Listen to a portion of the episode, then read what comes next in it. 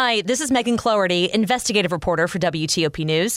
If you like top news from WTOP, we think you'll love our new podcast called the DMV Download, where we take a more in depth look at the biggest local stories of the day happening in our area. We hope you check it out. Government employees has been thrown out by a judge. I'm Nick Iannelli. A plan to widen two major commuter routes gets an important okay. I'm Neil Augenstein. A academy targeting gun violence in the district graduates its first class of violence interrupters. I'm Melissa Howell. It's 8 o'clock. This is CBS News on the Hour, presented by Liberty Mutual Insurance.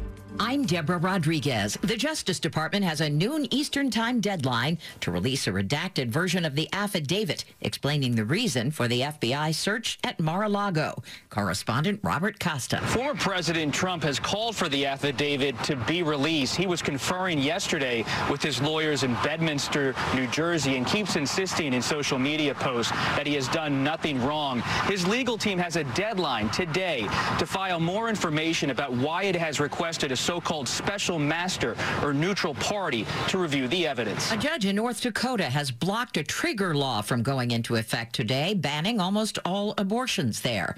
It's being challenged by Tammi Kromenaker's Red River Women's Clinic. Even though we're here in Moorhead and we're providing services for the patients, they're going to know that abortion is illegal in their state. And there's fear and there's stigma that go along with that. The clinic moved from Fargo to Minnesota this month. Health officials hope it's the start of a trend. Monkeypox cases have begun to slow in LA County as more people are vaccinated and some reduce risky behavior.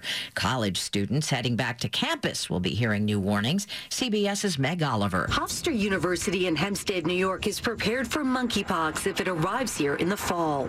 Our team has practiced this, we're ready for this, and this is what we do every day. Executive Director of Student Health Services, Rob Stahl, says they've ramped up cleaning and disinfectant protocols to help stop the spread. Power is back at Europe's largest nuclear power plant. Correspondent Cami McCormick has the update. The Zaporizhia plant was cut off from the power network in Ukraine for the first time in its history Thursday. It was seized by Russian forces at the beginning of the war. The Ukrainians say Russian shelling, which occurred again overnight, has put all Europeans one step away from a radiation disaster. A team from the UN's nuclear watchdog is expected to visit next week. His lawyer says Uvalde, Texas fired school's police chief may sue the district after he was dismissed over response to the Robb Elementary massacre. KENS TV's Matt Houston. The long statement raises eight what ifs, spreading blame for law enforcement's response to mostly UCISD. For example, if the district provided ballistic shields capable of stopping a high velocity bullet, it could have been different. Attorney George Hyde writes. A breakout Buffalo Bills rookie is facing serious accusations. 82-yard punt. A civil suit accuses Matt Araiza, nicknamed the Punt God, and two former teammates at San Diego State of gang raping a teenager at an off-campus party last year. This is CBS News. Liberty Mutual customizes your car and home insurance so you only pay for what you need. Visit libertymutual.com to learn more. 803 Friday morning, August 26th. It'll be partly cloudy, hot and humid today, too. Highs in the low 90s.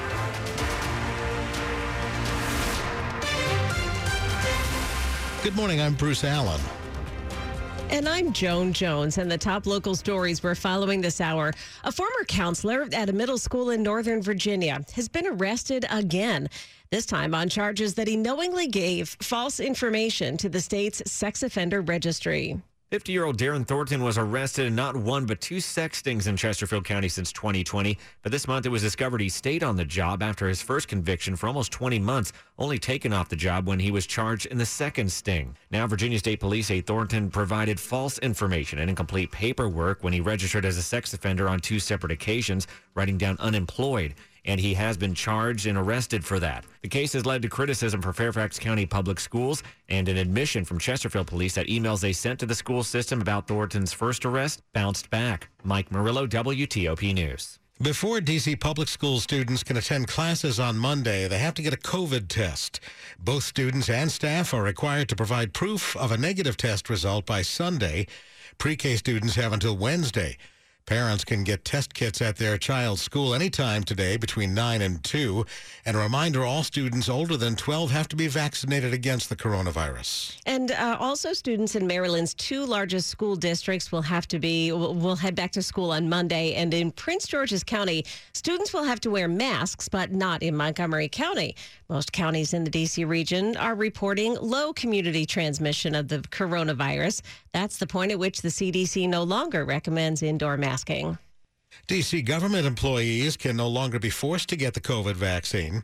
That's what a judge has ruled, effectively striking down the local vaccine mandate. A D.C. Superior Court judge has ruled that Mayor Muriel Bowser didn't have the legal authority to impose the COVID vaccine mandate that required all city employees to show proof that they'd been vaccinated or face disciplinary measures. The judge said that employees who refuse the vaccine can no longer be punished and that Bowser can no longer enforce the mandate. The ruling was in response to a lawsuit filed against the mandate by the D.C. Police Union. The union's chairman, Greg Pemberton, celebrated the ruling, saying officers will no longer face, quote, unlawful threats of discipline and termination. Nick Iannelli, WTOP News. WTOP has asked the mayor's office for comment. Well, it could go a long way toward decreasing traffic on the area's major highways. We've learned that officials have taken a big step toward widening parts of the Beltway and I 270. The plan calls for a new American Legion bridge and a wider Beltway and 270 up to 370 with toll lanes. Governor Hogan's plan has just gotten the green light from the Federal Highway Administration, which says it won't hurt the environment or displace homes and businesses. That okay makes the project eligible for federal funding. Montgomery County Executive Marc Elrich has said it will hurt the environment, cost billions of dollars, and not fix gridlock. On I-270, Neil Augenstein, WTOP News. Campaign 2022 on WTOP. Just 75 days to go till the midterm elections. And President Biden has a simple message from Maryland Democrats. Vote. The very survival of our planet is on the ballot. Your right to vote is on the ballot. Even the democracy. Mr. Biden spoke at a rally last night in Rockville in support of the Democratic candidate for governor of Maryland. Wes Moore won the primary in July and will face Republican Dan Cox in November. Cox was also scheduled to hold a rally in Rockville yesterday, but canceled it a few hours before the president's appearance. Up ahead here, violence interrupters graduate. It's 807. Positive energy is a powerful force, especially when it's harnessed by world leaders in cancer care. The Johns Hopkins Proton Therapy Center. Here, physicians and scientists join forces to give a broader range of perspectives and options while providing the greatest possible precision. We harness positive energy, channeling it to move cancer care forward for you and for all of us. HopkinsProton.org. Don't be forced to sell stocks in a bear market. Now is the time to review your